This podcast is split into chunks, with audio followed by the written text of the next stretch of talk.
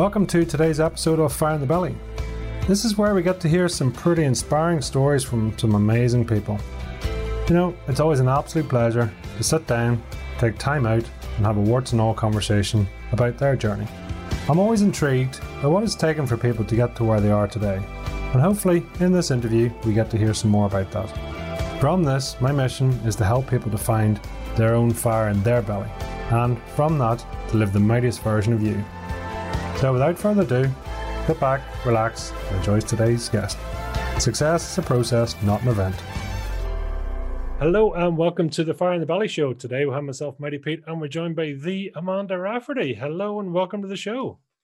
Why, thank you very much, Pete. I'm delighted to be here. Oh, listen, it's an absolute pleasure to have you on. So, Amanda, tell us who are you, what do you do, and where are you from?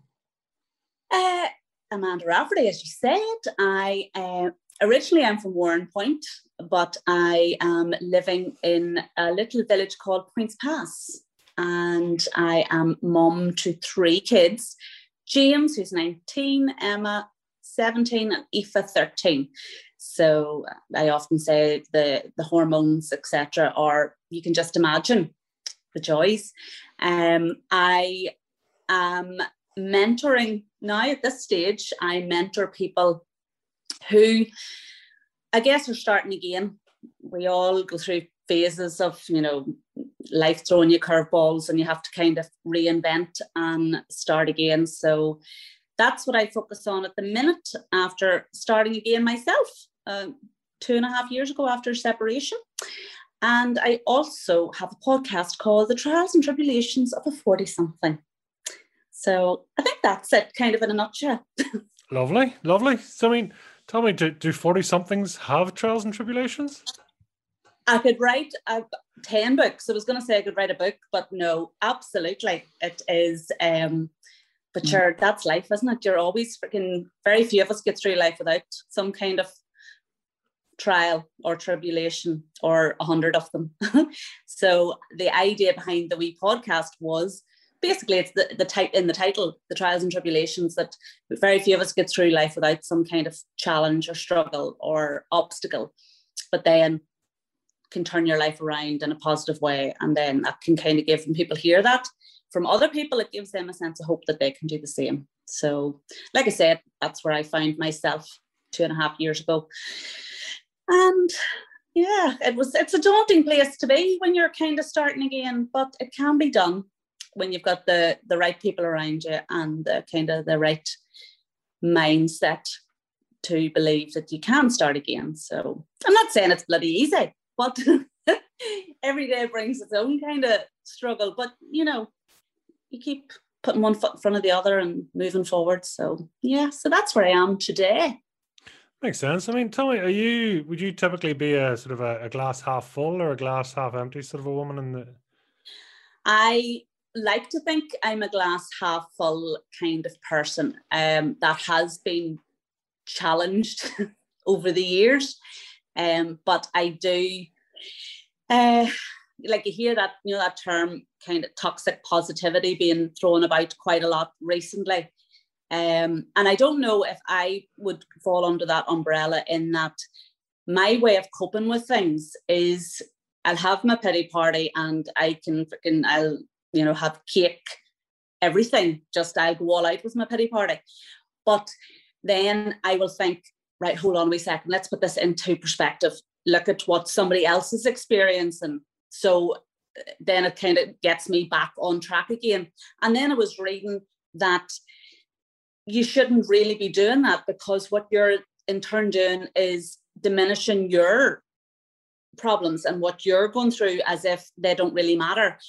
But it, it, the way I look at it, it isn't really like that. It is, it's for me that I need to do that because otherwise, if I don't, then the pity party might just go on a wee bit longer than I would like it to. So it, as I say, it kind of puts things into perspective, but I do always look for the positive in um, what's happening. You know, it isn't. I'm realistic as well. Like there's some days you just you fucking you keep you're searching and you're searching, you're searching, and you're going, why I can't, I just can't find the positive. But then you just go back to bed and wake up again tomorrow. It's a new day. It's a new day. but you know, you have to keep it real and you have to, you know, like as I'm sure you've seen with social media and stuff, you're bombarded mm. with the idyllic life and picture perfect and it appears that everyone's got their life together when in fact you know very few people have it just right. Life doesn't you know be as idyllic as what social media would have you think it is. Now having said that we are you know you'd be grateful for what you've got and all that kind of stuff but um no i i do think back to your question yes i i like to think i'm a glass half full person talk to me with this pity party. It's always it always can be a fun place to be. You know that sort of reset. I, I is it a sort of a one day thing or does it go on longer? Uh, I tend to a, a day it can be a dipping in and out. it can mm-hmm. be right. I'm really feeling sorry for myself, and then I'll you know have a cry or whatever, and then I'll sort of right Amanda, come on, catch yourself on, keep it together and then I'll be okay. And then maybe an hour or so later, it'll be, oh, what? And then I'll go through the, that process again. And then, but uh, yeah, probably, I don't know if it'd be a day, probably, as I say, in and out, dip in and out. And then I have a stern talk to myself and go, right, Amanda, for God's sake, Jesus, would you catch yourself on and dry your eyes? But I will acknowledge, I know it's so important to acknowledge those emotions.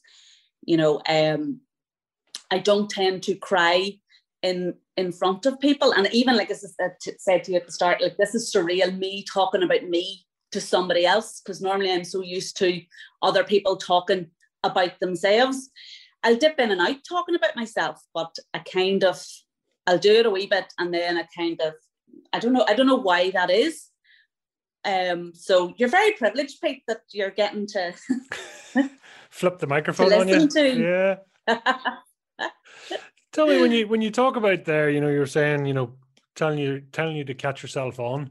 Whose voice is that? Is that yeah. you or is that somebody else in your life? Or, you know, where does that come from? Uh probably a combination. Um it is yeah, I don't know, probably my mum and my dad. My dad was very my dad passed away just over two, well, he'd be three years dead now in September. Um, and he would have been very much, you know, you just get up and you get on with it because of different things that he had been through in life. And you look at, do you know, though, when you look at people and you see the strength in somebody and their strength of character. And he was very much like that. Um, and my mum, like she's five foot nothing, but would be very much a strong person and it, there would have been that kind of mentality i guess growing up was you just you don't lie under it you, you keep going you keep going you put your best foot forward um and i always would have been quite a um I don't know, like an independent person, and with regards asking for help and things like that. There, so I guess I don't know if that's related to it. Um, but whenever you're having your kind of pity party, don't necessarily reach out to people and ask for help, so to speak. it's not because I'm thinking I can do this myself, I can do this myself, I don't want to be bothering anyone. It's just I've always been that kind of I'll sort it out myself and then I'll put my face back on and then I'll go back out and face the world again. I don't know if that's a good way to be. Um, but I, I know no different, I guess. no, absolutely. Listen, we all have our mechanisms to, you know, to cope with different things in our life, you know, and there's no right, there's no wrong, right? You know, it's just as whatever way has worked for us typically. Yeah. Whether it works or not, I don't know, but it, it's got me to 47 with um I was going to say unscathed, but no, I haven't really been unscathed. But um, yeah, it's, but you do, you go through life and you, you try things, and if they work, they work. And like even with the whole, you know, personal development end of things, uh, it's something that I would have been into for years, but I would have dipped in and out of it. And when you stop doing it and then sort of start again, you realize actually, this is, I feel so much better when I'm doing this kind of thing. Mm. Why do I not keep doing it? and then you dip out of it again and you go and it's like no you have to remain consistent. You can't just do it for a wee bit and then stop doing it and then wonder why things are going a wee bit getting crazy and then come back into the game. You have to so i've learned you have to keep keep doing it keep doing it keep doing it one day at a time one day at a time. I love it. Before we get into it, really, I mean, are you an ugly crier or are you you you a good crier? I'm a, I'm a gorgeous crier, Pete. What are you talking about? it's always interesting, you know. People is like, no, no, I'm I'm okay with the cry. It's like, nope, I'm an ugly one. It's like, yeah, it's it all it all comes out, you know. So it's always just interesting. But you know, whenever you are like starting to cry, and then to really cry properly, I think you have to look in a mirror at yourself because then you, you really feel sorry for yourself because you're looking at your wee sad face and you're just like so to get a proper real looking deep deep cry i think you can you should look at yourself when you're crying. Makes sense. Makes sense. Let it all out you know? That's what it's all exactly. about yeah. Tell us are you are you where you're supposed to be now do you think? What's what's your current status? Uh no. I I think I still have and you know what's ironic actually, Pete? I'm so good praising myself here, but at supporting other people and encouraging other people. But it's funny whenever it comes to yourself, there's always that, well, not, um, I don't know, maybe you're different, but there's that self doubt and that, like, there's so much that I want to still do but then there's still that kind of pull that I'm going, oh, I, I don't know if I if I could do it. Whereas if it was somebody else, I would be going, yes, of course you can. Come on, you can do this. You can do this. But myself, I don't know. It's a, a slightly different. Now I did. I'm just getting back into the the mentoring kind of thing. I took. Um, I've said this before. I, I took a sabbatical that kind of lasted a lot longer than what I thought it would have lasted because um, as I say, my dad passed away. It'll be three years now, coming in September, and then my marriage ended a few months after that. So I was, I had the mindset of how can I be mentoring other people when my own life is kind of falling apart. Um, I like how can somebody take what I'm saying as do you know what I mean? Like to be going, here, hold on a wee second. You're fucking, you're like relationship ended. How can you advise me on something to do with whether it's relationships or being the best version of you or believing in yourself and all that there whenever clearly it hasn't it hasn't worked for you. But then I kind of realized, but actually it to me, I feel it makes me more relatable because I've had the postnatal depression. I've had the um, about six, no, seven, eight years ago. I took from a sore throat. I took um, strep A that turned toxic, and my body went into toxic shock. So I've had the near death experience.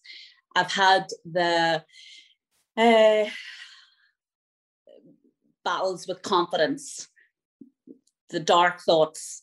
I've had the marriage breakdown, I've had grief, I've had, so there's been lots of things that I've had that I can relate to with other people and have more of a, an understanding. I'm not saying that what I have done is the only way, but I don't know. Do you know whenever somebody has gone through, like I, I have talked about it before, like I thank goodness I've never experienced a miscarriage, but I wouldn't go and try to say to somebody who's gone through a miscarriage, oh well what about trying this or what about trying that? Because i don't have i have personal experience obviously of being pregnant and having babies. But i would feel i would rather somebody who's actually been through something like that has a i think more empathy and sympathy and a better understanding because they're coming from personal experience. So then I said, even though I was going through a phase of thinking, like, what, what, what can I, like, as I said, as a mentor or a coach, how can I help somebody else? And then I realize, but you can because I've had all that experience as well. I mean, it's that's the thing. I mean, it's you know, it's it's hard to go through, right? But it's what you what you make of it, or what what you take away from the experiences, right? Yeah, absolutely. Yeah. And as I said, I'm not saying that my way or how I have dealt with it is the right way or the only way, but it was my what worked for me. And you can sort of say to other people, look, try this, see what happens. And if it works, it works. And if it doesn't, well then try something else. Hmm. But it is every day, every day is a school day, Pete. You're always learning, always growing. Um, but I do think, you know, going back, it's hilarious. I I'm always I go off on wee tangents and fucking like it takes me half an hour to answer one question. Um, but am I where I'm I'm I am where I'm meant to be at this moment in time, but I still know I still have so much more that I want to achieve and I want to to you know get. So well, looking forward to hearing more about that. Tell me, um, first of all, what does fire in the belly mean to you? Fire in belly means to me, um, sorry, it's just two of my children have just walked in, so I'm going to let them hurry along. Thank you. you can always depend on them from school.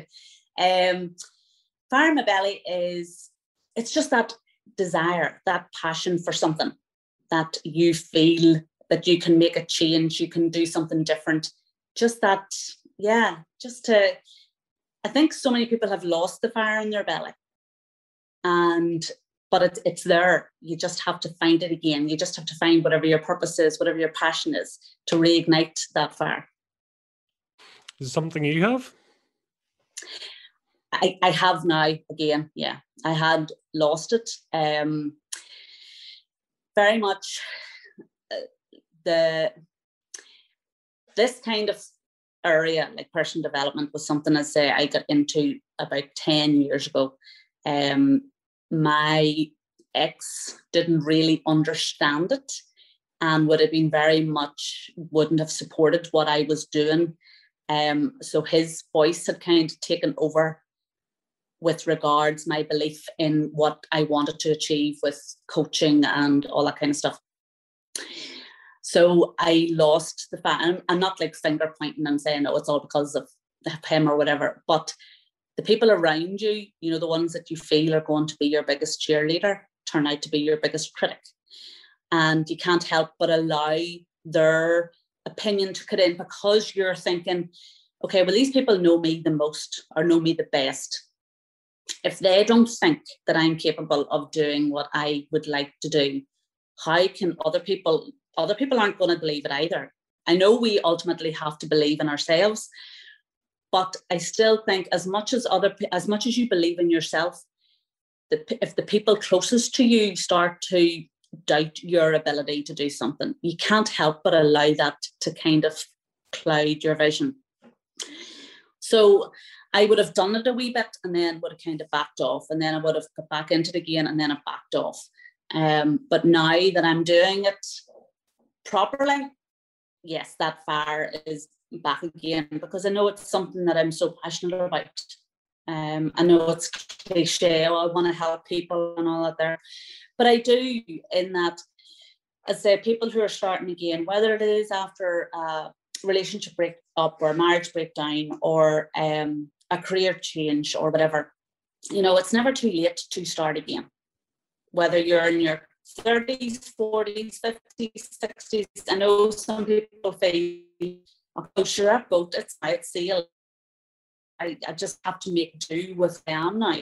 Um, so that's why this is in. I really want to kind of focus on and why I'm so passionate about it, because like every nerves to have the chance to live a life that are in their rather than just you know trudging through life and kind of again cliche living or not exist or what is this then? Um don't just exist live your no, live your life don't just exist. No it'll come back to me the same but you know the one i'm trying to say.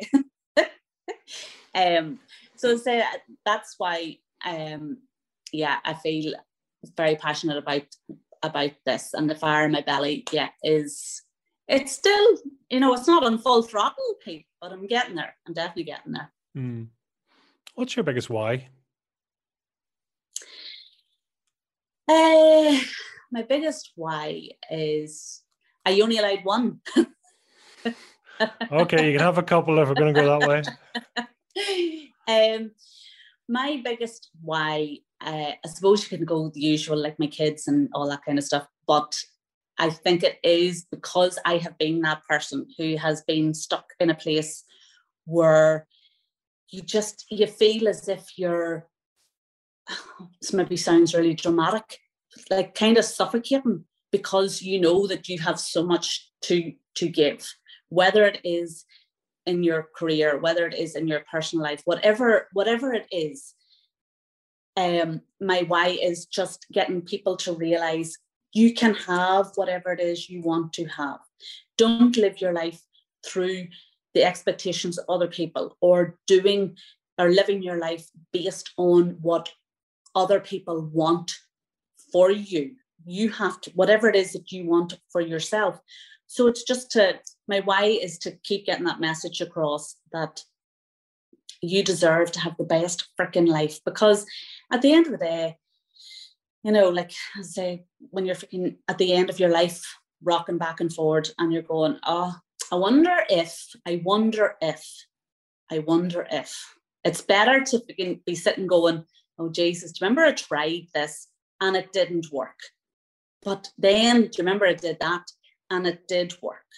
So, you know, yeah, to get to remind people, as I said, to to live their freaking best life. And again, I know it's I'm full of cliches and full of all those kind of things, but um, I see I have seen it so many times, Pete, over the years, like people who are just dead behind the eyes because they're just as I say, they're trudging through life. They're just going from one day to the next.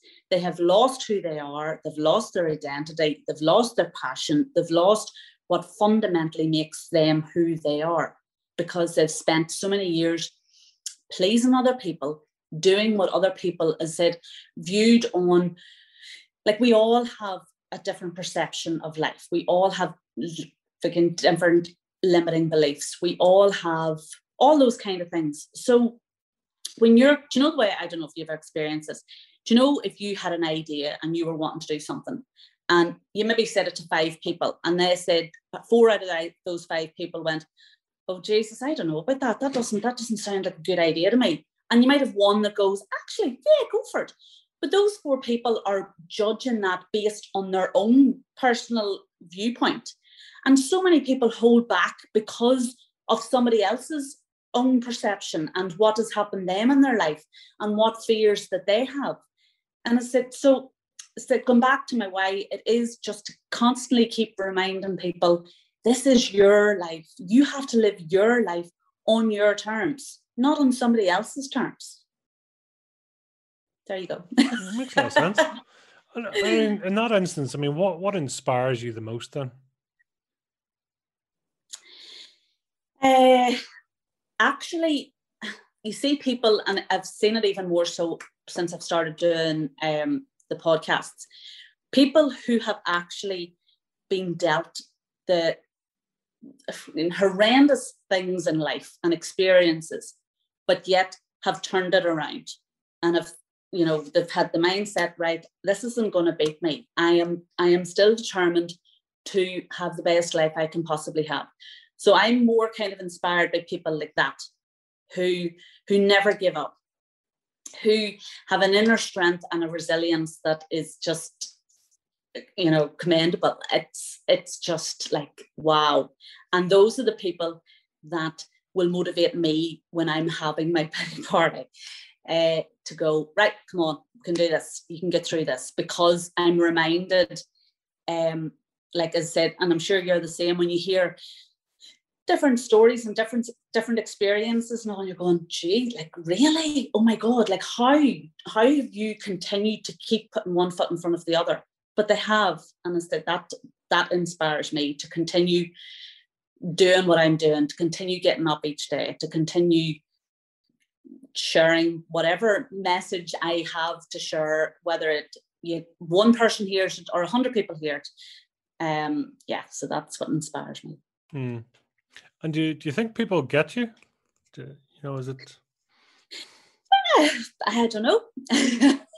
there'll be some, you know, there'll be some that do. Whenever you do get feedback and people saying, "Oh, I, I needed to hear that today," or um, you know, you're very relatable, or you keep it real, or I, I get I'm funny quite a lot. Um, maybe that's a slight exaggeration, not quite a lot, the odd time. uh, but all I can do is say it in a way that makes sense to me. And the people who are going to get me are going to get me. That makes sense. Yeah. yeah. Talk to me about Mini Amanda. Mini Amanda, right? Okay. Um, ah, well, my I'm the youngest of three kids, and my I have an older brother and older sister, and um, my older sister, when she was born, she had uh, a condition called hydrocephalus. Now she's grand, she's fine, um, and had a shunt put in and what have you and all that there. But um, there was probably so much attention put on to my sister as a baby um, that whenever I came along, then uh, I probably, and this is probably where the independence comes from. I had to, I'm not saying I had, God, I had to do a lot. I had, but I did. Like mummy has said it many times, you know, over the years that she would have been carrying my sister up the stairs and I would have been coming crawling up after or the cushions would have been propped up in underneath me to, for the bottle, whereas my sister would have been getting looked after, which is totally understandable. And I get that. And my dad, God love him, he he used to say he'd be sitting watching the TV, and the next thing I would come running in just in a vest. That was it, and dance in front of the TV. But now the adult in me knows I was just looking for attention, some kind of attention. Anybody, somebody just look at me. I had a little imaginary friend called Jacqueline Binns, which I think was very advanced for whatever three years of age coming up with that name. Um, and it always kind of was the, I suppose that's somewhere embedded in me, the am I enough kind of thought. And as I said, I totally, totally understand my parents were doing what they needed to do at that time. But then it obviously has had some kind of impact, I guess, I don't know. I have never, I delve a wee bit and then I'll stop and then I'll, I'll park it. Um, and yeah, it was always kind of that feeling of need looking for attention. I just need attention. Somebody to just say, Amanda, I see you.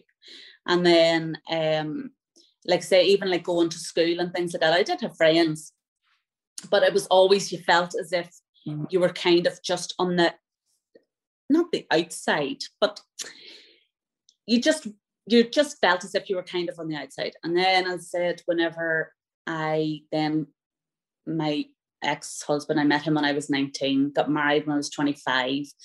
And even throughout that, you always kind of questioned, am I enough? Am I enough? Am I a good enough wife? Am I a good enough mommy? And I suppose after I had James and a touch of postnatal depression. I didn't, do you know the way they tell you that as soon as a baby's born, you have this rush of love, and I didn't have that. Um, and probably I even to this day I would feel so guilty about that there, um, because I didn't have that immediate rush of love.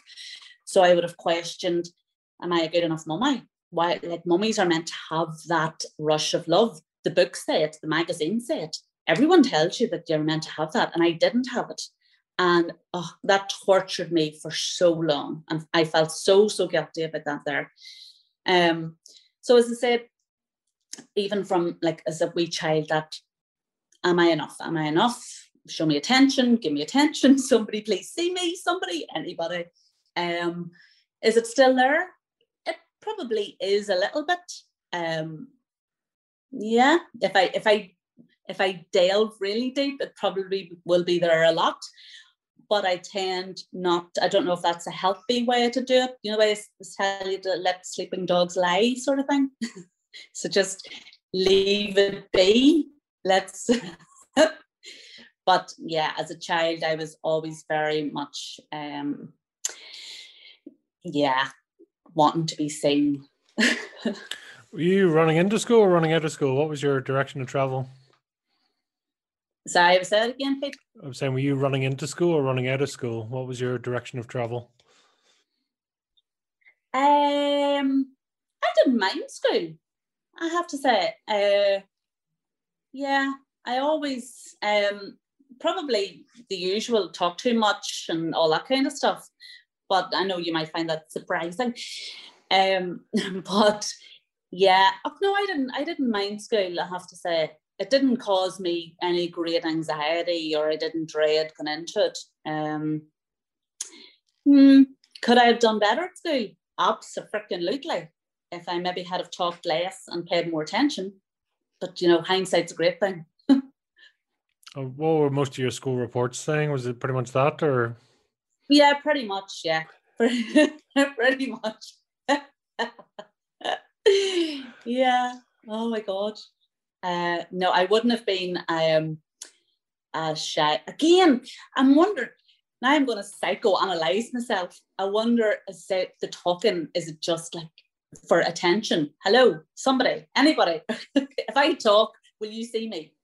So yeah, it maybe is. I don't know. But as I said, like you know, your parents are only doing what they are they know at that particular time. And like, don't get me wrong, Jesus, I did I had a lovely childhood, and but I was always I was always the one that got shouted at the most.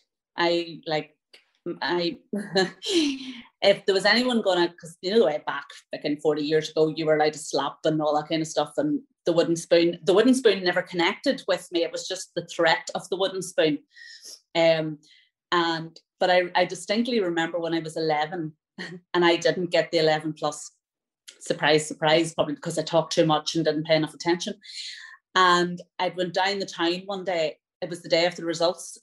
And I'd been down the town to get mummy something and I was gone for like four or five hours and she was hadn't a clue where I was. And then as I was coming back up home, it felt as if every second person was saying, Your mummy's looking for you. And I knew, I said, Oh, Jesus, I'm dead. I am so dead. And when I got back up into the house, and then I happened to look out the window and I seen her coming, coming walking up towards the house. And as I said, she's five foot nothing and she you just you don't mess with my mother. And she came into the house and she ran up the stairs after me jumped over over beds after me. And my brother happened to come in. He was going right come on mommy come on. She says i'm gonna freaking kill her. I'm gonna kill her. Because again i had just way off in my own wee world and uh yeah but with regard to school yeah it was a means to an end if I could do it again, I probably would make more of an effort. Wouldn't we all? You you learn so much more. so so different. Well, yeah. Tell us what what was your earliest conscious memory? Uh, my earliest conscious memory actually is when my granddad passed away. I was four, and we were sitting down. He passed away from cancer. And the ironic thing is that my dad passed away on the same date as my granddad from cancer, which like, was mad. But anyway, um, and we were down in the house, and I, I'm actually I can see it as clear as anything, even yet. I'm sitting on the wee chair at the door, and mummy and her brothers and sisters, my auntie and uncles coming in and obviously they were all upset and all the rest of it. And mummy was saying to me, you, you sit there, don't you move. So of course, me being me didn't listen. And I snuck up the stairs to see him. And I can still see him just lying in the bed with the cotton wool on his eyes and the pennies on his eyelids. Um, so that would have been, I was, I had turned, I just turned four in the April and he passed away in September. It's funny, isn't it? The different memories, and as you say, the even the detail of the the cotton wool and the, the pennies and everything. Yeah, yeah, and it, like it's funny how it's as it's as clear, it's so vivid. Even you know, you kind of and you forget about those. Like you, you sort of think, Jesus, it's four years of age. You can't really remember much. Mm. I can't. I couldn't tell you anything else around that age, but I, I distinctly remember that as clear as anything. So, what was the plan then? You know, growing up, what what were you going to be? What was the first plan? Um, I have no idea. I uh, but I went I went to school, then I went to the tech and I did business and finance. I left the tech and I started working in a veterinary surgeons and I was only going to be there for a short time. Um, and I stayed in the veterinary surgeons for about 17, 16 years, 17 years. And then when I left it, I continued working part time after I had James and Emma. And then when IFA came along, I decided, right, I was going to be a stay at home mummy. And then that's whenever the whole confidence and lack of confidence kind of kicked in. And um, then I was at one of those crossroads in life, not sure what I was going to do. And then my hairdresser was saying to me, he says, Gee, Samantha, you've always been interested in fashion and that kind of stuff. What about personal shopping? And because the confidence was so low, I I had looked about it and thought, I well, sure, I'll say, I'll say. And eventually, a year later, I finally sent off the application form. But whenever I, I had completed the course and started to do um, personal shopping and fashion shows and makeup and all that kind of stuff, my dad actually said to me, Do you know that's something I thought you would have done years ago? And I says to him, Well, what do you mean? He says, That's something I always thought you would have been really good at. And I said, but why didn't you tell me? And he says, well, I suppose you had to figure it out yourself. But it was something I had never thought about doing anything like that there. But um, the the um, the course that I did was style coaching, which was a combination of a personal stylist and a life coach. And then that's probably where the kind of the life coaching end of things came, and that I started focusing on it. But it's funny how sometimes you don't see what you think you would be good if that makes sense. It's maybe somebody else will say, but I said that was my dad all over. He never really got involved. he, he let people, you know, find their own way. But that was one of those occasions that I thought, like, really, Daddy, you could have just maybe give me a heads up. But um, yeah, so that was I kind of just fell into it. But even with doing what I'm doing now, as I was growing up, I always tended to be the one that people came to with regards if they had something that they were worried about or if there's something that they were needing a wee bit of guidance on or support. Like even in, in work on a Monday morning, the girls would have been coming, you'd have heard them coming running up the stairs as soon as I came in and it would be Amanda, right, wait till you hear what happened. And my ear would have been freaking bent right down to my ankle. But I don't know if it was something that was always in me to be a listener, to be somebody that give support, guidance, help. I don't know, but I don't know. Now that I'm doing it, it feels right. That's amazing. Yeah, I mean, just to, as you say, to be doing it, giving that guide to, or listening to other people, which is a it's a massive skill in itself. Yeah. You know, to be able to to do that. Talk to talk to me about. I know sometimes Sorry, go on. Sorry. Sometimes people just, while I'm saying about being, you know, helping and supporting people, sometimes that is all people want is to be listened to. They don't necessarily want solutions as such, but they just want to know that they're being heard. And um, I, I don't know, sometimes I find that people want to fix other people, and you can't fix other people. You have to fix yourself. But as I said, it's just sometimes, and again, maybe that goes back to me looking for attention and all that there. It was just to know that you are being seen by somebody, I think is so, so important. It's interesting that you say, you know, it's to be seen as important because mm. your, your language is incredibly auditory, very, very uh, listening based, very hearing based. You know, it's all about, you know, saying and hearing and you know listening which is quite interesting and yet you sort of describe as being seen as the is the important thing which is quite interesting yeah oh, i never I never thought of it like that Pete. Uh, yeah, because I do. I think sometimes we can we can listen and we can, but are we actually hearing what a person is saying? So I think that probably is why when you feel that you're being seen, I think that then means maybe this is I just make this up in my head that if I'm being seen, it means that I am also being heard if I'm being seen. If, does that even make sense? Kate, does it? no, it does. It does actually, because I think it's yeah, I, I get it because you can have you know, there's people can be you you can be heard, but actually the, the true you is not necessarily being seen. And as you say, I mean, people for me take hearing as almost the uh, the interpretation side, but to me, actually hearing what someone's truly trying to say is actually more important than than listening to what they're actually saying. If that makes sense.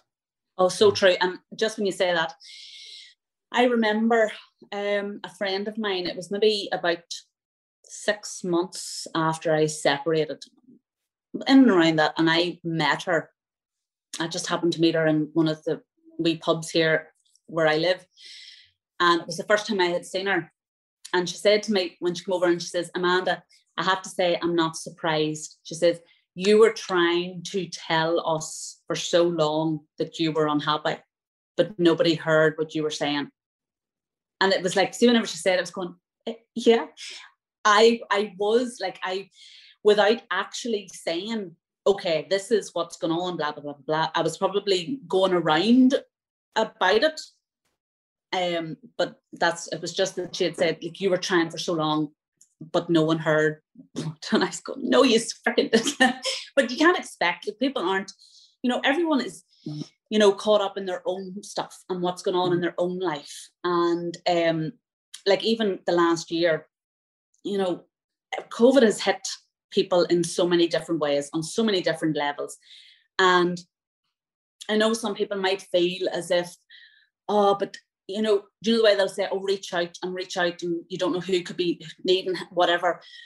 But I think for everybody this year, it has been so, so hard that everyone's trying to just deal with their own stuff, that you don't always be able to reach out to other people. Like in other years, whenever people are not going through what was what has happened, then it can, you know, it was maybe a little bit easier. But I said, everybody is dealing with it in a in a certain way or dealing with whatever has been going on so it's it's not always easy to to reach out when you're kind of trying to deal with your own stuff tell me what what triggered the the business and finance side you know for the tech where did that come from oh that was just one of those oh i have to do something more so than because you see, and it is actually, it makes me laugh because when it comes to the business side of what I'm doing now, I'm, I'm the first to admit, Pete, I haven't, I don't know, like the marketing and all that kind of stuff. I'm like going, ah. no, I just want to help people. but then you have to realize that you need to do a wee bit more than that if you're wanting to work on building a business. Um, but it was just one of those I'd left secondary school and okay, I'll just kind of go up and down the whatever courses are available. Yeah, okay, I'll do that one. oh madness. It's amazing the uh, yeah the places we find ourselves because of a random tick on a box or whatever, you know. Like, yeah. those career days, it's like yeah, yeah I'll just do, I'll just do this. Yeah yeah, it, that was exactly it. And as I said, whenever I left in the tech and went to work in the veterinary surgeons, and what kept me there, like really, well, I suppose it's half the battle, but what kept me there for so long was the fact that I had such great crack. So, you know what I mean? It wasn't because I was getting any major job satisfaction. It was purely the, the vets that I had worked with and maybe a bit of habit also, but it was just, ah, oh, sure, it's a bit of crack. Do you know what I mean? It pays a few bills. So. well, I can think of worse things to do in life, right? You know, it's, you can get yourself True. Hung up on a lot of things, but yet you kind of go and I'm doing what I like to do and then getting paid. So.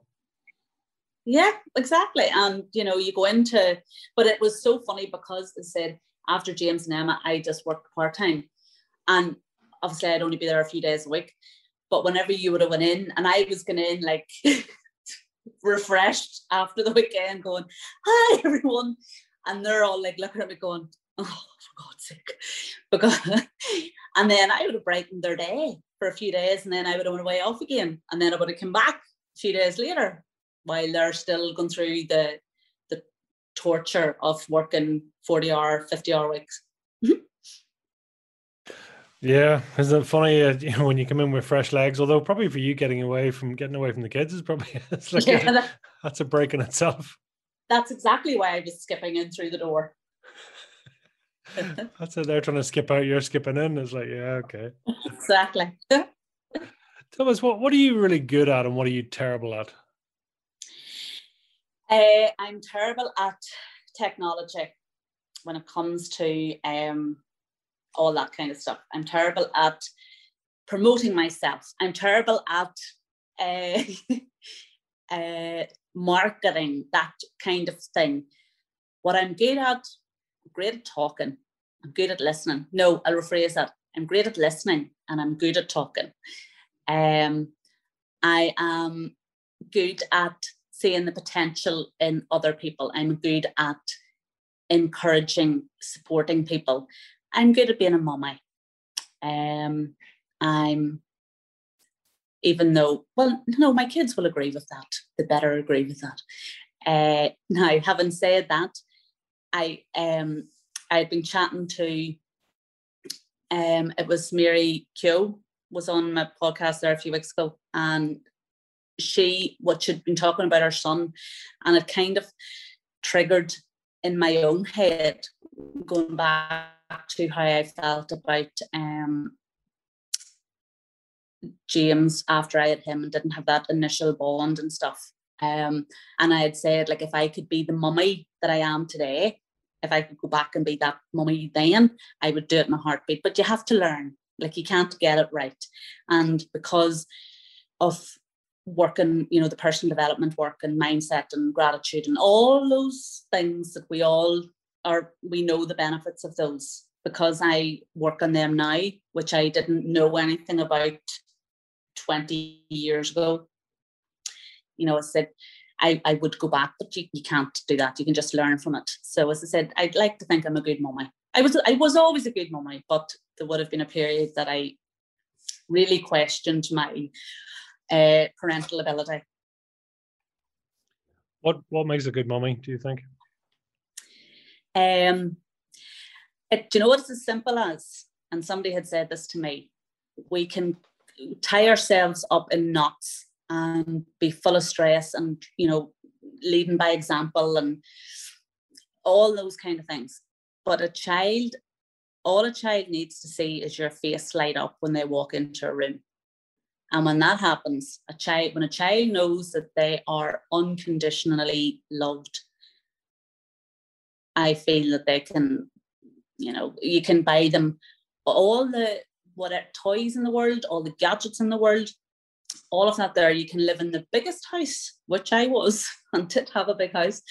Um, and you can drive fancy cars and you can go on fucking three holidays a year and you can do all of those things. But if when your child appears and you like dismiss them or you just don't have time for them or all those all those material things, they don't matter.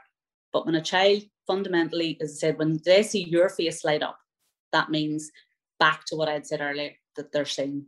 And I suppose for all of us to, to feel like that there, like that's yeah, okay, I can I can achieve whatever I want to achieve. I can do whatever I want to do. And to believe in your children and to show them that they are capable of whatever path they take and to not and i see it so i'm now going to start to bang the table i see it so many times parents living their life through their kids in that things that they didn't achieve that they didn't dreams that they didn't fulfill and they try to steer their child down the path that they didn't take and i personally, I think that's so wrong. A child has to follow their own path, and you're there for them to, to pick them up if need be. Um, but to not, and then that probably goes back to you as a person. That's where you need to then start to look at yourself and look, right, okay, what have I not back to the starting again? If you are start if you are living your life through your child, then you need to start to look at yourself and think, right, okay, what do I need to do here? My child needs to live their life. no, I mean it's it's so so true. And I'm just I'm struck as well. I mean, you talk about you know what lights your face up, and the way you described it, the veterinary surgery as well. That actually, you know, people coming in and seeing your, you know, lighting up, uh, you know, their faces. You know, seeing you coming in as well. It's it's yeah. a bit of a common theme there. Yeah. Well, I have been referred to as Little Rev Sunshine, Pete. I'm not gonna lie. That's great. Listen, that's a great way to be. I've I've been known to be yeah. told to say I have, a, no, have, a, have a resting yeah. bitch face, you know. So well, my daughter Emma, she uh, says she could give you a run for your money on that. she has, she's perfected the resting bitch face. That is for sure. but it's hilarious because you see, whenever somebody who has got a resting bitch face, and then you happen to look at them and the smile, it is like the whole freaking face just suddenly lights up because they've gone from this. You're like going, oh my god, is she going to is she going to knife me? Is she gonna? And then this big smile, and it's like, wow. So yeah. Tell me, would you would you describe yourself as intuitive? You know, you talk about listening and you talk about hearing. I mean, does intuition come into this? I yes. Um I I like I think I I know I I know I am intuitive too. I'm very much you see like people's energy and things like that there I will feed off it um and people they don't even have to say anything do you know the way you can just feel somebody's energy whether it's on or off and you know there's there's some people that I said that you just can't put your finger on it. You don't know what it is. I say you may never have had a conversation with them, but there's just something about their their vibe, their energy that you just can't. You know, you, you do. You're clued into it, and like even back to Emma, my daughter, she is would be a very intuitive person. Also, like I could even like whenever I go to collect them from their dads, I haven't said anything and she'll just get into the car. I haven't even opened my mouth and she'll go, right, what's wrong? And I go, no, there's, there's nothing wrong. No, I know that there is. Like even as I said before, I don't know if it's my resting bitch face that she has seen or, or what it is, but she's very clued into um, people's emotions, people's feelings, people's what there's something. And do you know why that? I don't know. Then this probably goes against, I'm going to contradict myself here slightly because I am a talker, she wouldn't be much of a talker. And I think because she talks less, she listens more and she can therefore see more of what's going on around. But maybe it's because I have kind of honed in on it more over the years that you're you can pick up on it a lot easier. Um, even though I am a talker, I still feel that I can listen and pick up a vibe or pick up an energy or somebody's mood or somebody's if they're not really feeling what they're saying that they're feeling and vice versa. It's amazing you know as you say you can be quite perceptive and and, in other people as well and um you know it's how how do you find you know what's what's the easiest way or the best way for you to connect with people then? Uh do you mean like on social media or in general? Like, in general, I suppose. I mean, even through the likes of the, the you know the coaching and that, you know, when you yeah. are trying to understand what they they mean or they say. I have to say, I even though like you can still do like um Zoom calls and things like that there, I personally think um you need to be in the company of somebody to get a proper feel of I know it was say the last year you've no choice but to do it by and things like that there. But even like say like dating apps, Pete, um, you, you can't get a proper pardon the pun, I was gonna say feel for somebody. but you know what I mean? Unless you actually meet face to face and get so I while you can do it I say online, I do prefer to meet somebody in in person. It's funny, isn't it? Is that I don't know why I had this comic sketch sort of drop into my mind where you're chatting to somebody in Zoom and then you meet them in person and like your mother, they turn out to be five foot. yeah, vision of yeah. this six foot Goliath coming in, and yet this five foot person comes yeah. storming through the door. Yeah, you're kind of going, that's not exactly what, yeah, there's something not right here. Yeah, no, I definitely, I think to get a proper, proper feel for somebody's, you know, because online you can say what what you want to say or say what you think the person wants to hear, or whatever. But you can't. I don't think when you're sitting across from somebody, I don't think it's as easy to get away with with things because your your energy doesn't lie. You're you know it's it speaks even before you've opened your mouth. On the on the coaching side, would you use that as you know in your toolkit? Really, is that sort of really sort of hearing and, and seeing the energy they're applying to different things? Yeah, yeah. I um I I definitely and that's probably as well what I've missed in the last year is actually being face to face with people because I do think um people I don't know, do they open up more when they're actually sitting? I don't know. I don't know. I just I I miss that. I miss that. I suppose that's a human interaction that we all need is to have that connection with the person in flesh. Yeah, I mean it's it is interesting, you know, that sort of yeah, that whilst we have sort of FaceTime, it's it's digital FaceTime, which is very different to, you know, as you said, yeah. the, the actual the in-person contact, you know, and, and what's there. What are you capable of? Do you know? Um, I'm probably capable of more than I believe or allow myself to be capable of. Um, again, I know, as I said at the start, I'm, you know, all for encouraging other people, but when it comes to myself, I don't I don't know. There's still that.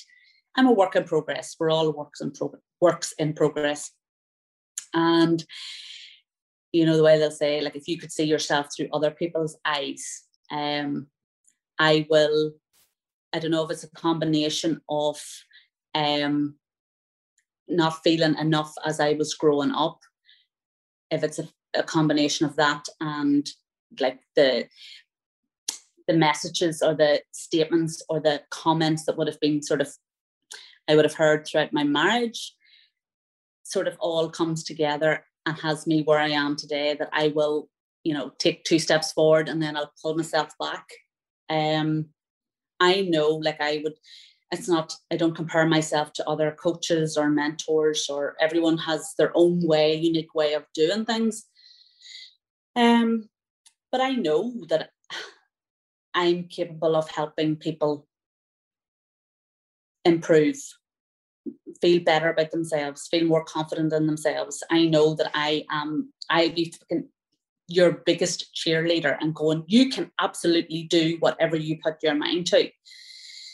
Um, I'm still working on believing it in myself, which is the most ironic thing because, like, there I am you know, encouraging other people to believe in themselves. But yet there's still a part of me that is reluctant to believe in my own self.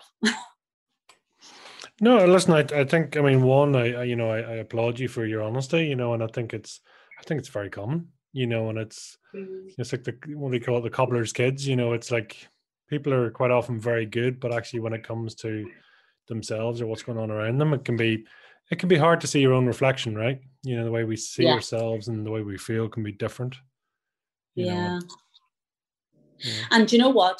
I know there's the whole, you know, fake it till you make it and all, and I'm that within reason, yes, absolutely. But also, I don't know, you have to be honest as well with yourself in that. Um, and I don't know, like somebody had said to me last night, like while you're coaching or mentoring other people, you're growing alongside them. So while I am maybe two steps, five steps, 10 steps ahead of them in this particular um, journey. there will be things I'm sure that I will help them with, but they'll also help me with. So I'm not going to be, you know, arrogant and say, oh, I know it all. I'm brilliant at what I do, or on any of that there. I know I'm good at what I do. I know I can improve on what I'm doing. Um, and that's what I'm, you know, every day what I work towards is improving in myself. As I said, every day you're learning, every day you're growing. Um, but knowing that I can help a person where I am today, and then in six months' time, a year's time, I can help people, you know, progress further as I progress further. Oh, where where do you see yourself over the next five years? Do you do you plan out? Do you, are you forward thinking that way? Um, I would have been very much, you know, planning ahead. Um, but then I think that changed whenever I took sick because it all happened so so quickly. It was like I was fine. I was dead on.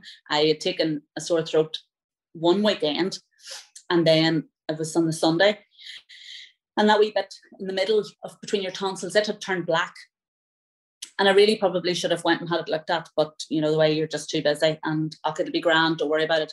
Um, and then on the Friday, I took a pain, a severe pain in my tummy. Um, and was taken into the local hospital and that's I stayed in high dependency for a week and uh, had surgery because I said that my body was going to toxic shock. But at that moment, I just I had no control over anything. And I remember whenever I came out of surgery and I was back up on the ward, and was the nurse was doing working away. I don't know what the she was doing, but I was saying to her, "Nurse, because it was Friday, I had put the uniforms in the washing machine before it, this all had kicked off. And I said to her, nurse, my uniforms are in the washing machine. Um, and she's going, Amanda, that you don't need to worry about the uniform. I said, no, don't, you don't understand because they'll put them in the tumble dryer. And then, so I was still thinking about the freaking uniforms while I was lying up in high dependency. But my life, I had handed my control over to, to these to doctors and nurses and I realized over a period of time, I was going, like, you really have no idea. You can plan ahead and plan ahead and plan ahead. And just like that, your life can just can turn on its head. So I would feel now, if I think too far ahead, I can actually start to feel myself getting anxious because I'm going, no, I have to just, I'm living in the here now. Yes, I'll maybe think about okay, I would like, whether it's my podcast, I would like that to be successful or the coaching. Um, yes, I, I would like that to be to help as many people as I can possibly help. But if I plan, as I said, too far ahead, I start to get slightly anxious. I don't know if it's a trigger because I'm thinking, oh no, but you can't, you can't because life, nobody knows what's going to happen because of what happened and because it happened so quickly like I said, there was no build up to it. It was just like that. There, from being fine to being very much not fine. so, I say I don't like even holidays or things like that. I don't. It's like okay, no, I'm more of a spontaneous kind of person, and I think that kind of came more so from after that had happened. I mean, overall, that sort of losing of control and things like that. I mean, how, how did that sit with you? Uh, it wasn't it wasn't easy because I liked to be in control. Um, I I would have been um, like I, I, I remember I would have always been so full of freaking stress. The stress was the main cause for what had happened. Um, and I would have always been very stressed about things and would have got very irritated very easily. So that was uh it, it was like I was just out of the rat out of yeah, out of the rat race and I had to just say hand over control and there was absolutely nothing I could do about it. And that was a very steep learning curve. Now, it wasn't a case of, you know, the way like when people have had near death experiences and they're like going, oh, I just had this epiphany and, you know, I, my life changed overnight. It wasn't, for me, it wasn't anything I got there. It was over time that I, it was one of those, Amanda, and even I went to a, a faith mm-hmm. healer a, a few months or whatever after it. And I remember saying to him, I said, like, you know what you do? You go, why? Well, why did that happen? And he said, like, whether you're into faith healing or not, whichever. He says, you needed something to stop you. And I says, well, sure, Jesus, a broken leg or a broken arm would have stopped me. And he says, no, no, you needed something that was just going to actually really stop you so that you would reassess and, you know, start again. So it was a case of constantly just remind like amanda you don't have to control everything things happen you can tie yourself up in knots about the what ifs but uh, but what if but what if but what if but what if you cannot control what is going to happen in a half an hour's time you can't control what's going to happen tomorrow next week so just take your foot off the pedal and just you know again cliche live in the moment and stop worrying about the but what if this goes wrong? What if that goes wrong? What if, if it's going to go wrong, it's going to go wrong, whether you worry about it or whether you don't worry about it. So that was one of the huge wake up calls that I had from that, that you can control, there's nothing you can control. You, th- you might think you're controlling it, but realistically, yeah, you can't. you can control your mind, like, but um, apart from what happens outside, it's, uh, yeah, Where I mean, you mentioned faith there. I mean, where do you sit on the you know the spirituality, religious? You know, where where do you sit in that realm? I um I would consider myself more a spiritual person than a religious person. I know that there's something. I do believe there is something. It's uh I remember, you know, back to my dad. Um I would have been very I'm a very curious person. I'm always, but but what if? No, but how did that? And why is that? And da, da, da, da. And he would have always said to me, Amanda, you just have to have faith. You don't ask any questions. And that used to drive me insane because I was going, but, but you have to ask questions. Like this doesn't, that doesn't make sense. And that doesn't make sense. And he says, but it doesn't have to make sense. But it, in my head, it needed to make sense. Um, but I said, whether it's God, whoever, whatever. There's there's I do believe there's something. I do believe I've been here before. I do believe that um, I'll be here again. and probably it's hilarious. The the wee imaginary friend, Jacqueline Binns. Um, my birthday's on the 15th of April. And I have this real fear of water. So I have convinced myself, now there's no there's no evidence of this, I have convinced myself that I was on the Titanic. And Jacqueline was also on the Titanic. And that's where I met her. Because I do, if I, you see, if I even go into like, I don't go into swimming pools, but if I did way back, whenever the water would get so far up, I could feel myself just get really panicked. So I'm convinced I was, I drowned in the Titanic. So. Possible. Have you ever done any past life regression or any, any work? No, but I would love to. I would I would really, really love to. And I do, like I would have always got, and I think most people do get deja vu and all that kind of stuff. But I definitely there's something I yeah. I'm gonna do it. So you're saying you have been here before? I think so. And I remember as well this okay, so years ago, this girl who she was big into like I'm into me angels, that talk to me angels and all that kind of stuff. Um, and she would be um one of those angel kind of people. And she told me, she said um that I had a real old soul. And I said, Oh, okay. And she's yeah, it's just you have been around quite a lot. I was going, I'm not sure if I like the sound of that, but she said no you have you've had quite a few past lives so it is something i would love to to look into a wee bit more just to see who I was or where I was, or, you know, I find that fascinating. Talk to me about angels. Oh, I love my angels. And I would write, well, my mom, mom, I, she would write to them, but God love her, spelling wouldn't be great. So she says, dear angels. But I suppose, you know, that they, they still get it. Um, but I would I would write we letters to them and I don't know, I swear to God, Pete, I, I think sometimes they maybe go into hiding because it's like, okay, Jesus, here she is again. But I would write, like even a daddy's memory card, I would have wee letters with to me angels. Now he's added into it, so it's dear angels and daddy.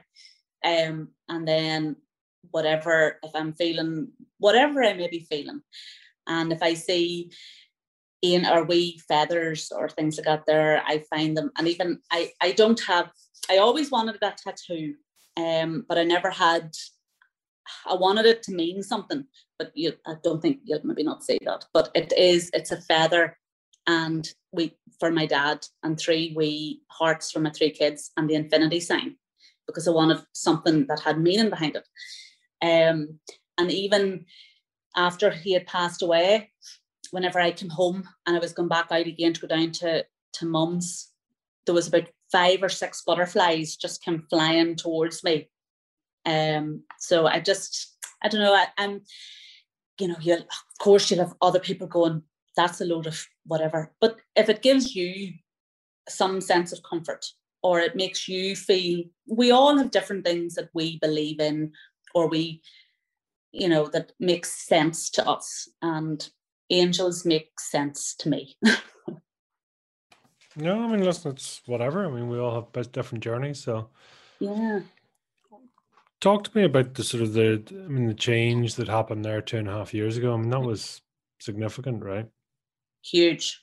It, yeah, it was. Um, I said, well, Daddy, first of all, he passed away seven weeks after, five weeks, seven weeks after he was diagnosed. So that was like uh, such a shock to the system. Um, and he, I was a real daddy's girl. He, he was a special man. Um, and yeah, he, um, he, I knew he was very much loved and respected and all of those kind of things. And then at the wake, and I knew he was um, very well known. But then at his wake, like I know everyone, like the wakes are always busy, but it, I swear to God, it just felt as if the amount of people that were, it was like, oh my God, Jesus, is this never ending? And every person had the same thing to say about him that he was a gentleman and he, sorry, um, he was just a one in a million. But, and I was very proud that he was my dad. Um, and he was just like one of those people that had like a magnetic personality. You were drawn to him. And his eyes, he had the most amazing eyes. And there was real twinkle in his eyes. And but he was funny and kind and smart and wise. And and like this is not you know sometimes you can look at people who have passed on and you look at them with rose tinted glasses and you kind of just remember their their the good things. But these were all things that you would have said to him even when he was here. Like this was he was just and he was a tailor and a bricklayer by trade but he was so particular. He was called peter perfect because everything had to be done. Like if his motto was, if you're going to do something, you do it right or you don't bother. And like even if he did a job at somebody's house, um, the the message that always would have came through on repeat was you would you you wouldn't even have known he was there. It was like we left in the morning and we came back and the kitchen was tiled or the bathroom was tiled and he had cleaned up after he had done it and he had left it. It was like Jesus, like what the frick, how did this happen? But he was so particular and he he was just as uh, one in a million. And then that was the probably the kick that I needed. That life was too short, and I could continue living in a marriage that I was unhappy eh, with, um, and or I could. That was it. Call it a day. Um, as I said, we were married 19 years, and um, you just, I don't know, you go through the motions sometimes and the usual line, I'll stay together for the sake of the kids, for the sake of the kids, for the sake of the kids. For me personally, and again, it comes down to what works for you and what doesn't. I felt to have kids growing up in an environment that isn't the healthiest, that's of no benefit to your kids. You're going to, I feel, long term do more harm than good. Is it not better to have parents living separately and happy than together and making each other miserable. Um, okay, my ex-husband, he just felt that this came from left field. He hadn't, he didn't know what I was talking about or whatever, but that's neither here nor there. Um, it was October, and I said, and I've I've talked about this just on my Instagram stories that when it comes to ending a marriage, you don't do it on a whim. Um, you don't. Okay, some people will, but you will do whatever you can to make it work, especially when there are kids involved. Um, and if you feel that your marriage is coming near the end or you are unhappy, but you still want to make it work, then don't leave any stone unturned. But if you know in your heart of hearts, right, I'm this, I'm I'm miserable, I'm you know i'm this is not this is making this is causing me more anxiety than anything else then do yourself a favor and look at the other alternative. It's not easy. Um, as i said that was daddy had passed away in september and it was in october that i had said that i was i was done. Um, of course my ex-husband he thought i was just grief that i was going through but i knew when you know you know um, and I stayed for another to the end of January, I think it was. And at that, I spent most of that time in my youngest daughter's bedroom. And my anxiety was going through the roof. I was hardly eating. I think I'd cried more than I had ever cried in my entire life.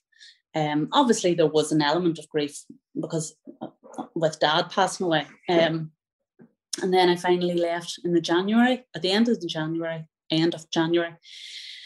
And I have never once questioned it.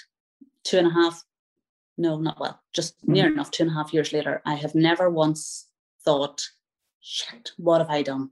So I suppose that kind of shows that it was the right decision.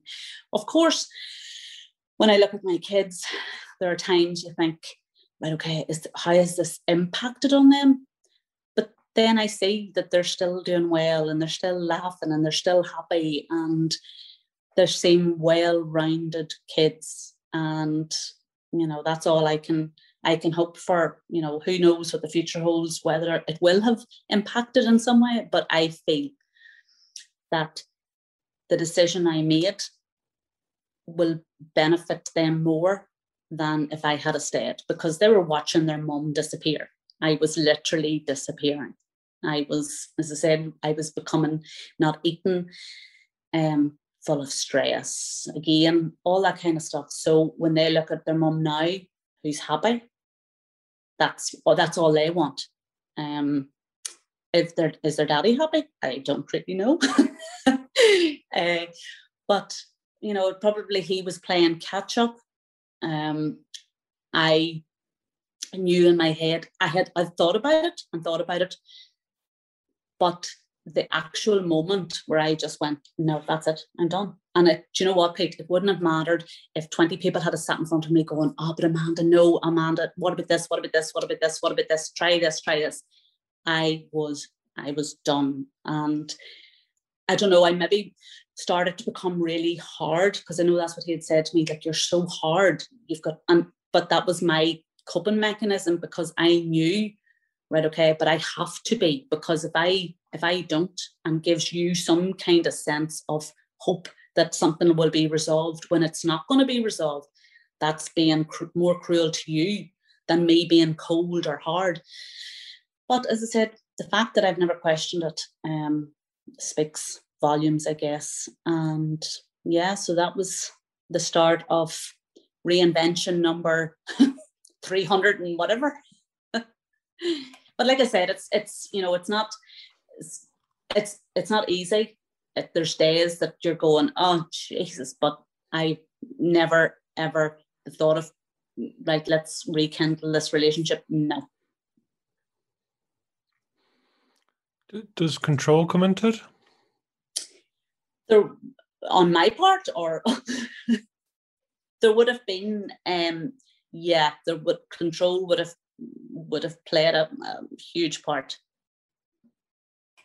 No, just curious because I mean you mentioned control earlier, and it's it's kind of one of those things, and especially when something traumatic happens in your life, and you know, obviously with your father passing in such short notice as well, you know, it's mm.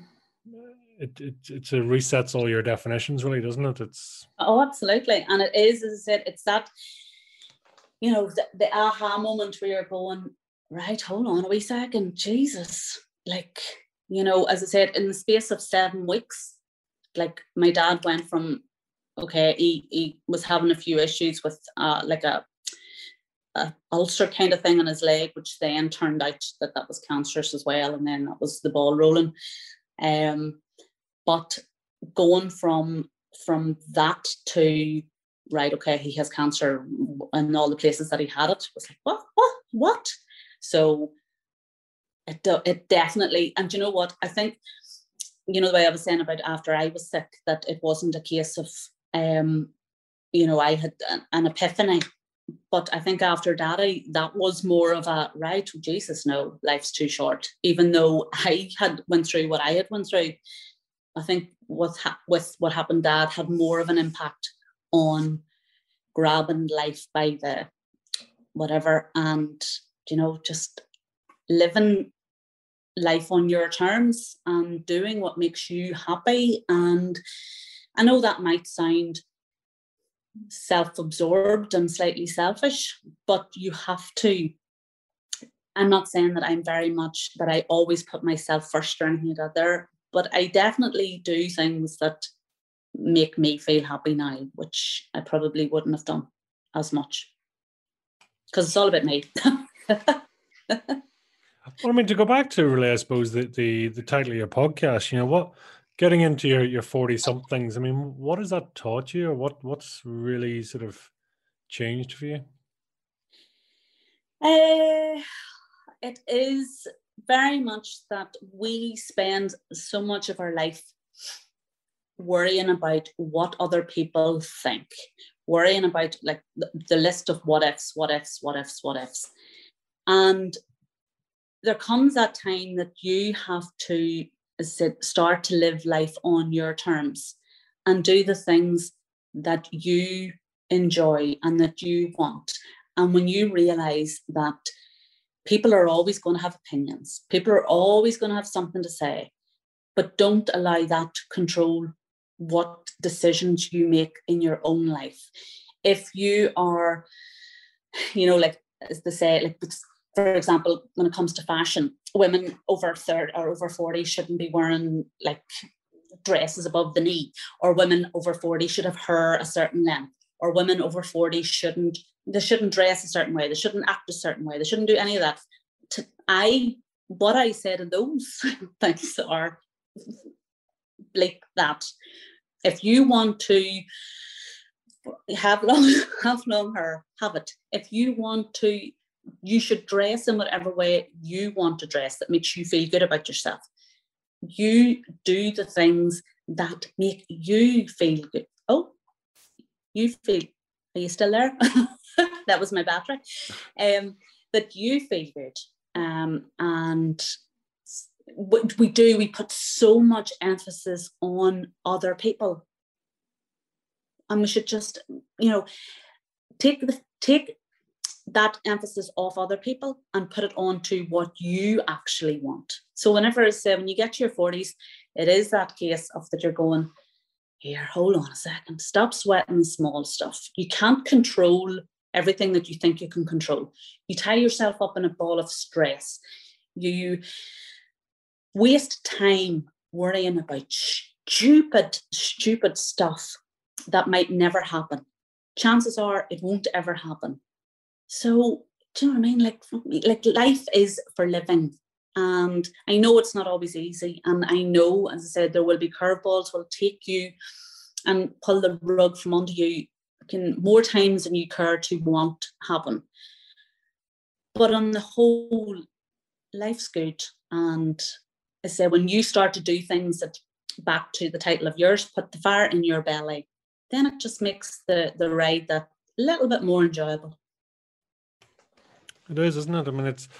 I'm just curious. You know, you you talked about there.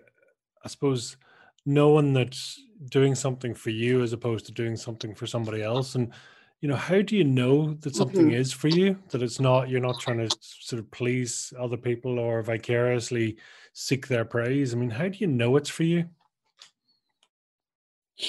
I think that's where your gut comes into it. Um, like, you know, whenever somebody's asked you to do something and your instant reaction is, uh, no, I don't really want to do that. But your head's going, yeah, yeah.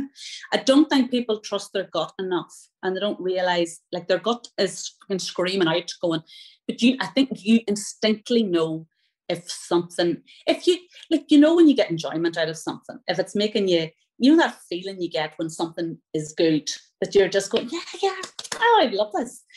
Whereas if you, whether it's a night out, whether it is maybe going to talk somewhere, whatever it may be, if you feel that you're just dragging yourself along to it and you're just going through the motions for the sake of going through the motions and you're having that internal dialogue going, oh Jesus, this is nearly over. Oh, fuck, I don't want to be here.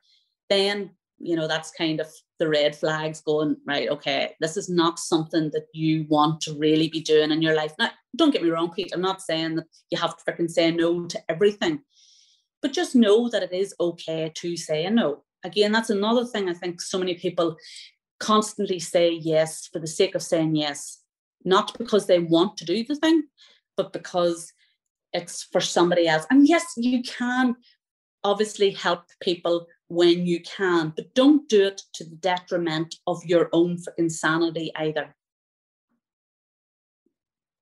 No, I think that's. I mean, that's. It's so important that really is to do things on your terms and do it at a choice too. It's not, mm-hmm.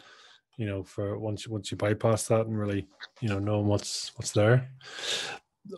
What what's a really proud moment for you? Uh, a proud moment, obviously, my babies.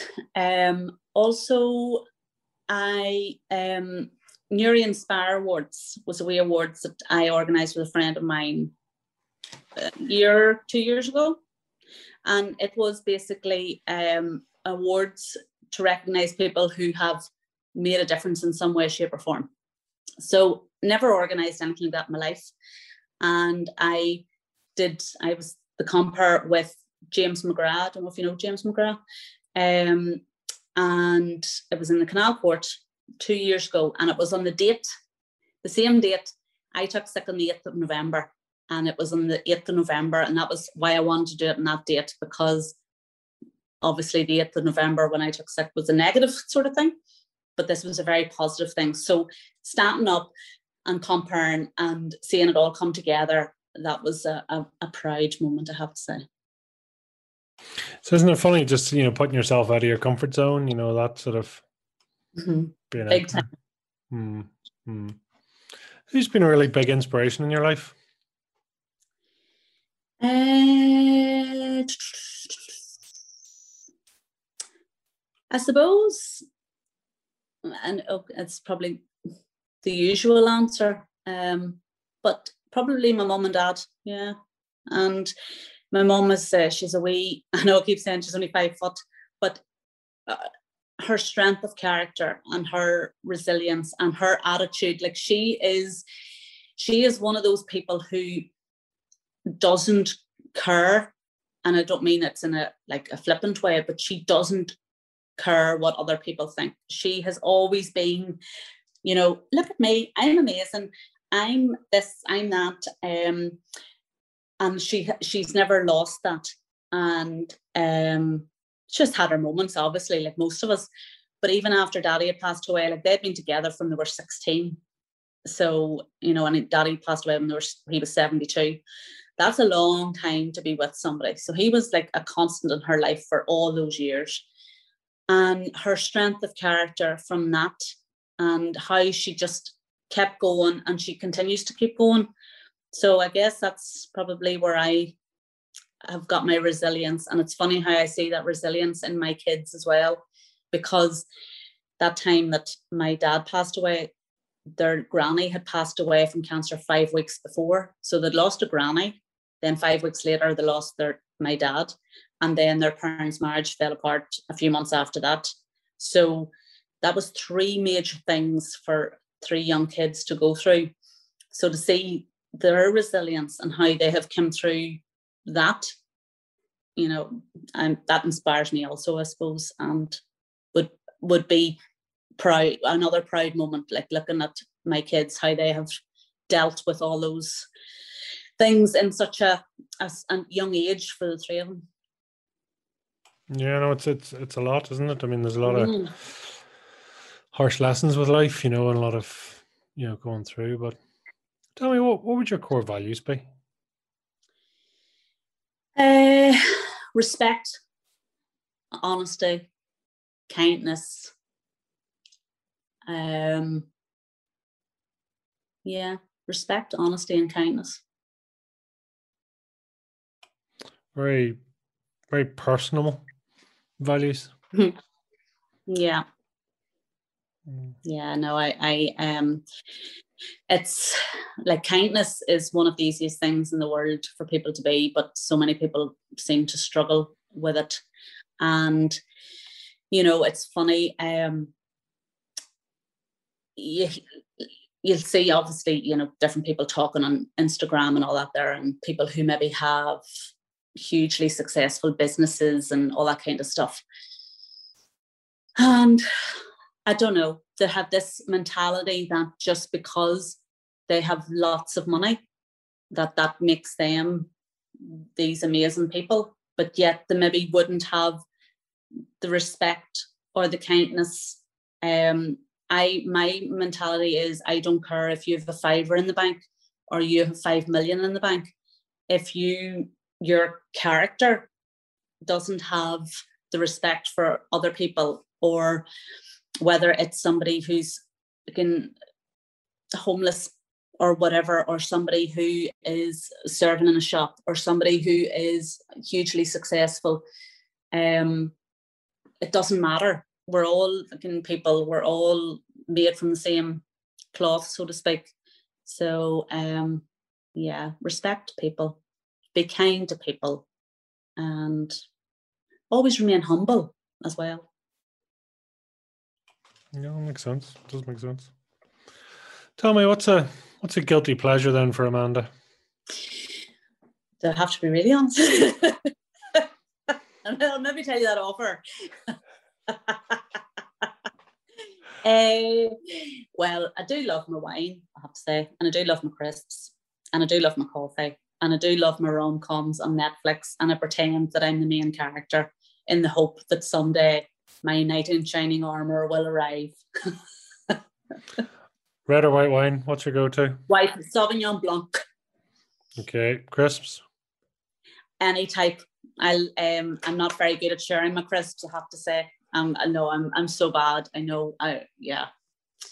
Crisps. Um, like, as long as there's crisps to go with the wine, I'm happy. What's your flavor? Ah!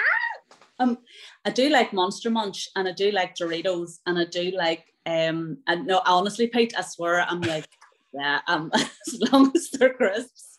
They're dirty crisps. They're not proper crisps. They're like full on dirty crisps. What's proper crisps? Well, one that looks like a potato, but a Monster Munch doesn't look anything like a potato. It doesn't, but you know what? In my head, I'm thinking, okay, these are just a, a snack, a corn snack, so it's not. You don't feel as guilty then when you're mm. devouring them. But there was, I can't, I'm not here, I've eaten them, obviously. I was good. uh, oh, I can't think of the ones now that, um, oh, they're gone. The name's gone. But no, I, I really, the crisps, I'm so bad. I, I really am. I, I know I just, And even if the kids go to take some of them, I'll break the wrist. it's like when it comes to sharing things like that, food. Yeah, if you if you want some, get your own. Basically. Yeah, exactly. Yeah. Yeah, yeah I, I, get that. I get that. And tell me, what what does leisure and pleasure look like for you? Um, um, well, I suppose like most, I like to social. Well, not that we've been doing much socializing, but whenever you do, I like I do like little spa days, and I do like uh, wherever there's people because I just love people. I mm. thrive being around people, hearing people's stories, all that kind of stuff. So wherever there's people, young, handsome men, I'm happy. Don't ask for much, do you? Really, you know? No, no. I'm a, I'm simple, a simple creature. Yeah. hmm. So tell me, I mean, if you, if you were to describe your fire in the belly in one or two words, what would they be? Uh, what you mean? What gives me fire in the belly? Yeah. Uh, I suppose, yeah, hearing other people's stories gets me just that motivates me. Love it. Love it. Mm-hmm. Do you like yourself? Do you love yourself? Yes. That's good. Very I definite do. yes. Yeah. yeah, I do. And probably more so now than I ever have. I'm happier with who I am, how I look, what I represent, what I stand for, more probably now than I ever have. Mm. Wow, that's so powerful. And it's hilarious because I leave it. I go, I'd be looking in the mirror, and if the kids are around, I'd be going, like, seriously, do you know what I mean? Like, look, look at me. Don't I look freaking amazing for? And they're like, no, okay, mama. well, that's it. You gotta gotta fill your own cup too. Like, why not? Absolutely. oh, I love it. Listen, tell me, where can people follow you, reach out, stalk you, hunt you down, get in touch with uh, you? Tinder, Bumble. Any of the above? uh, and, and Instagram, LinkedIn, Facebook, all inspired by Amanda Orr. Hmm. And my podcast, The Trials and Tribulations of a 40 something. Love it. Love it. There's loads going on. And tell me, is there a final message you'd like to leave with the listeners today? Uh, just to take back control of your own life and to start living life on your terms what makes you happy, and yeah, what gets the fire in your belly. Amanda, thank you for sharing. Thank you for your time, and uh, look forward to hearing more about your journey. So thank you. My absolute pleasure, Pete, and thank you so much for asking me on. It's been a mm. joy. Well, that was another great episode of Fire in the Belly. Do you know, this really wouldn't be possible without our great guests taking the time to share their personal journeys. And boy oh boy, sometimes it is personal. It's an absolute pleasure to have that and then to hear the journeys that people have been on. We've loads more episodes coming up soon, and it's always a pleasure to have guests on. If you do happen to know anyone with true fire in their belly, please reach out to us so we can share their journey, lessons, and successes. So, all that's left to say is have a great day, live with fire in your belly, and be the mightiest version of you.